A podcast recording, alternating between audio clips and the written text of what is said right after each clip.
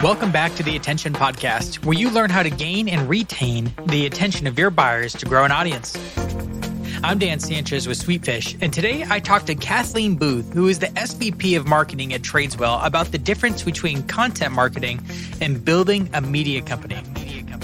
In this episode, we cover how Kathleen is now approaching audience growth, what it means to be an audience focused company, and the one thing you have to accomplish to build a successful media brand today.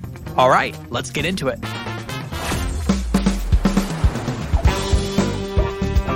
Kathleen, welcome to the show. Thanks for having me, Dan. Absolutely. I've been looking forward to this one because we're talking about a topic that has become or becoming like just near and dear to my heart. And that's the topic of building a company audience first. So I'd love to kick off this conversation about what it means to be audience first for a company these days. Yeah, I'm super passionate about this topic as well. And I think what it means is that it's all about flipping our understanding of traditional marketing on its head. And you know, being able to look at marketing and understand that while we have all been taught that marketing is about taking an existing product and then finding an audience for it, in reality, it's much more efficient and effective to build an audience and then introduce your product. So that's the simplest way of understanding it. So, do you see this coming alongside like other terms like product first? Or do you see this as replacing product first for some companies? No, I think I think in many cases it's very kind of hand in hand. So you can think of it audience first as temporal, which it certainly can be. Like you build your audience and then you introduce the product to them. But you can also think of it as a mindset. To me, you know, there are different ways of going about this depending upon what you want to accomplish. If you are a company that's going to build a product, basically what this is all about is not waiting until the product is ready to start marketing and to start building your audience. There are some companies that don't start with a product, though. I mean, there are a lot of companies these days. You look at The Hustle, Morning Brew. You can look at other media platforms like Gwyneth Paltrow's Goop. There's a company called FreightWaves in the freight space. They they built media platforms essentially, and then the audiences that they developed gave them the springboard upon which to introduce products later. And the products were really developed based on what the audience was telling that company that they wanted. So you can come at this from two directions. You can come at it from the direction of I have a product that I'm going to need to market. Why wait until it's ready to go to start to build my audience? Or I'm going to build an audience and let that audience tell me what the product is that I should build. It's funny is when I think of building an audience, obviously I actually try to think of the the content we're creating to build an audience as the product, right? You almost have to think of yourself as being a media company and that your media is the product so that you can build the audience so that you can then launch something more than advertising right? Because that's how most media companies monetize is just through through ads which i think the hustle and morning brew i think that was their primary one until they got acquired right? But now as an audience for hubspot obviously it, it makes quite a bit more yeah, I mean, you know, when you're in the media business and, and and for years I've heard people say to marketers like we we're all media companies and it's easy it's an easy thing to say but understanding what it really means is difficult and not maybe difficult but perhaps more nuanced. I think there's two dimensions to this and you touched on both of them. One is thinking of your content as the product itself that is the the product that your audience is purchasing whether they're using money to purchase it or their time and attention those are different forms of currency but then you have another customer which is your advertisers if you choose to accept them or sponsors. And for them, your audience is the product. And so it's this cascading effect where your advertisers and sponsors want access to your audience. And to build a high quality audience product, you need to have a high quality content product. So there's this domino effect that occurs. And that's why you have to put your audience first because ultimately the audience is kind of the last link in that chain. That's the the end product that needs to be of real value to your sponsors and your advertisers or to you as a business. Like think of yourself as your own sponsor advertiser. If you're not taking on outside advertising or sponsorship, presumably it's because you have chosen to be the primary advertiser sponsor by sinking your funds into the creation of the media the audience etc so at any rate it, what it means is that that audience you need you need it to be large and loyal and consistent. And you get that way by producing really great content. Now, I've certainly been hearing the media thing for at least 12 years. I feel like I started hearing that first around 2010 And I remember hearing in this beginning of my career and being like, yeah, that's the thing. Yeah. But what does it really mean? 12 years later, I'm like, uh, are we really doing that though? Because yeah. I don't think this is what it looks like to work at a media company yeah. necessarily. So, with most people doing content marketing, certainly, what do you see the differences is between doing content marketing and actually acting like a like an in-house media company?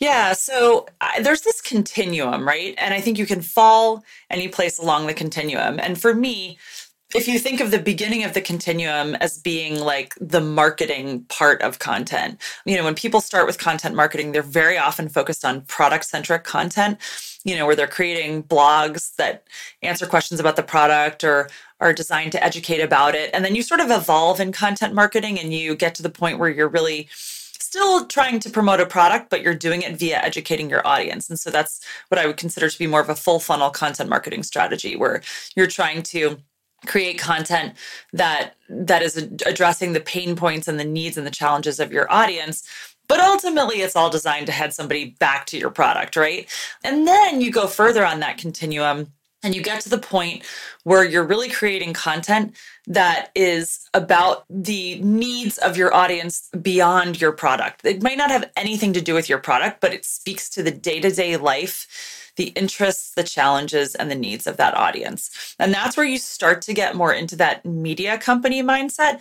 But then the next step really is okay we are creating this content but how do we productize it and what media companies do really well has a couple of things. Number one, they think episodically. And so, you know, traditionally, when we think about content marketing, a lot of us just by default think about written content, and written content is still very valuable. But there's so much more than that out there. And if you think today about how people consume content with Netflix and Hulu and all these other platforms where we go and we binge and, you know, a new series comes out and we discover it and we're obsessed, you know, media companies are thinking more and more like that. And not just with their shows, if you will. Like when you look at podcasts like Serial, that was episodic. There's also episodic written content. And what the thing with episodic shows is they're really good at building audiences and momentum over time. Whereas traditional marketing content, like you might sink a lot of money into a research report or an ebook or a white paper, and very often you get an initial bang for your buck and then it tapers. Media content is the exact opposite. It might start slower, but it builds and builds and builds. And so the long term value is much higher with media content. So the type of content you're producing is one thing. The other thing is this issue of consistency. And the goal being what media companies do really well is they build a habit amongst their audience. So this is a key point of differentiation. And I just want to stop for a second and say, if somebody's listening, this is the part to pay attention to. So, with traditional marketing, it's all about getting in front of somebody when they're in their buying journey, right? You want to capture the intention of the in market buyer. With the media approach, it's about building an audience regardless of whether they're in market, regardless of whether they currently have a need or they're currently going to buy. Because the again, the audience is the product. And so you know, eventually, how does that translate into product sales for you? Well, eventually that person may have a need or they may know somebody who has a need. And so there's this flywheel that develops through that. But the idea here is to develop a habit amongst your audience that they're coming back to your site, they're consuming your content, whether they are in a buying cycle or not. And so that's why you see so many media companies producing really frequent newsletters. You know, like you think of CNN's Five Things, which goes out every day. There are others that do it weekly or maybe two or three times a week it's all about like consistently getting in front of that person and having them make the choice to invest a part of their routine in consuming your content. I love what you said about it being a continuum. Like there's a spectrum here as far as content marketing and media company goes. Um, and on one end, we have product focused content. On the other end, I'd like to better define what that is. Would you say it's like a media outlet that's focused on all the things your ideal buyer cares about. Is that kind yeah. of like what's on the other end? Yeah. So I would almost go back to the whole Simon Sinek start with a why thing, right? Like it's it's less about product and, and and selling somebody something and it's more about like what is something deep in that person that you're appealing to that they're coming to you for? And it could be a problem they want to solve, it could be an aspirational thing. What I mean by that is this when you think about media companies and and people regularly engaging with them, we often think of subscriptions, right? Subscriptions are something that people purchase because they're looking to consistently get value out of it. And think about your classic newspaper subscription. Like, I am subscribing because I want to read the newspaper every day. With a subscription, it's transactional and I'm going to churn as soon as I stop getting value. So this is why that mm-hmm. habit is so important and why, you know, newspapers want to put something in there that makes you coming back every single day. Now, mm-hmm. that's one thing you can kind of work towards in your content, but the the other thing, the thing that's even more powerful than that is cause. And so the example I would hold up to illustrate the point I'm about to make is the Washington Post. So the Washington Post has always had a subscription. And when I used to live in Washington, D.C., I subscribed. But there came a point where I didn't have the time in my day to read the full Washington Post. And I thought, I, I can't keep paying for this. It's crazy. So I stopped subscribing because I was not getting that day to day value. I didn't have that habit, right? So, what the Washington Post did that changed the game for me and for many other readers is they introduced a, a higher level, kind of more mission driven purpose behind the newspaper. And they introduced the tagline Democracy Dies in Darkness. And so today, and this is just my media consumption, but today I subscribe to the Post. And you know what? If I read it once a week, that's a good week but I will not give up my subscription because it's moved beyond habit now and into I want to associate myself with this bigger mission, cause, set of values. And so these are two different dimensions to the media play. And I think the most successful media companies are really combining the two. They're building a habit, but they're giving people a higher purpose to aspire to, something that they want to be associated with. And so, going back to your question, when you think about what kind of content you're creating along that continuum, you know, you, you go to that sort of what is habit forming? What's something I can get somebody to keep coming back for? And then the ultimate is what is some higher purpose that is going to make someone want to be affiliated with my content, whether they're regularly deriving value or not? Makes me think people need to build. I mean, what you're talking about is start with why, but also kind of like Andy Raskin's strategic narrative, but applied to your content. Almost like your brand, like your media brand needs to have its own little strategic narrative to get people to care. Yeah. And I think this is why you also see so many media brands creating communities today, too, because it's about coalescing people around something that they believe strongly in and that they have an emotional attachment to. Anytime you you develop that emotional attachment it's very powerful and you know I, have been reading a really interesting book called i think it's called cult brand and it talks about how you know when you become part of the most powerful communities it's not about it's not about becoming a part of something else. It's about you feeling more like yourself. So you're identifying with something in that brand, in that community that taps into something that you feel about yourself, but the brand is able to to depict in the broader world. And, and a good example of that is like Harley Davidson. You know, people, I think I read, I did a podcast interview lately with somebody who who mentioned and talked about this concept and said, that the Harley Davidson logo is the number two most tattooed thing in the world. Wow. And the number one thing is mom. So you know the the thing about Harley Davidson that they've done really well is they've tapped into uh, something that people identify within themselves which is that spirit of freedom of independence. And they're a part of that community. They consume Harley's content because it makes them feel more like who they think they truly are. And so I think the really good media companies do that. Red Bull is a great example of a brand that has transcended and become a media company in exactly this way because people see Red Bull's content and they think, oh, that's me inside. I might not be an X Games, you know, competitor, but inside there's a piece of me that like is that radical person who wants to take risks. Something aspirational, something they want to be associated with or want yeah. people to, you know, be about them like or see about themselves. I've noticed like outdoors brands like Patagonia and North Face have definitely become that, right? Yeah. Which just makes me think our media channels probably need different branding than our product? Would you say it's better to build two separate brands because they might have different positions? Know, I think it depends, honestly. You know, I, I use the example of Red Bull, and it's while they're selling very different things through their media than they are with their drinks, it's all kind of very cohesive from a branding standpoint. But then you have other examples more recently, like HubSpot purchased the Hustle. And the hustle isn't changing and it you know they're keeping the brand extremely separate. And that's really because they want they wanted the audience they wanted to preserve the integrity of the brand. They didn't want it to seem product associated. And so i don't think there's any one right path for everyone. You know spoiler alert we're doing something at Tradeswell where i just started as head of marketing. I don't know when this is going to air but probably close to around the time that we're going to have a big announcement about a media property that is going to be separate from our main brand. And for us that just made sense and the reason we went that direction is because we really didn't want people to see the media property as captive to the company or to the brand or as a vehicle to push product. Would you think one of the advantages of keeping it separate is it feels a little bit more like earned media than it does owned media? You know, I'm a little skeptical about that only because I think people are people see through all that stuff. I think at the end of the day you have to you know, you have to follow through. And if you want it to seem like earned media, you need to really run the media arm of your business like you're running a you know a journalism outlet.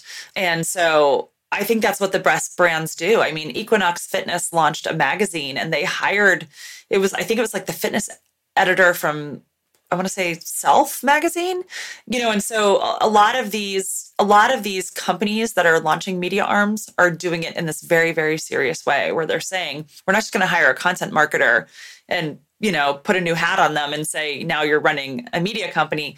We're going to hire somebody who's come out of professional journalism. A great example that I just saw, which is super exciting, is Recorded Future, one of the largest, most kind of successful cybersecurity companies in the world, has the record which is their media property. And they hired Dina Temple Raston, the NPR host to host their podcast. Like she's she comes right out of NPR. She's extremely well known and now she's hosting a business podcast. It's not about cybersecurity. It's about technology. It's fascinating what they're doing. And so like those are all examples of really forward-thinking brands that are treating this seriously.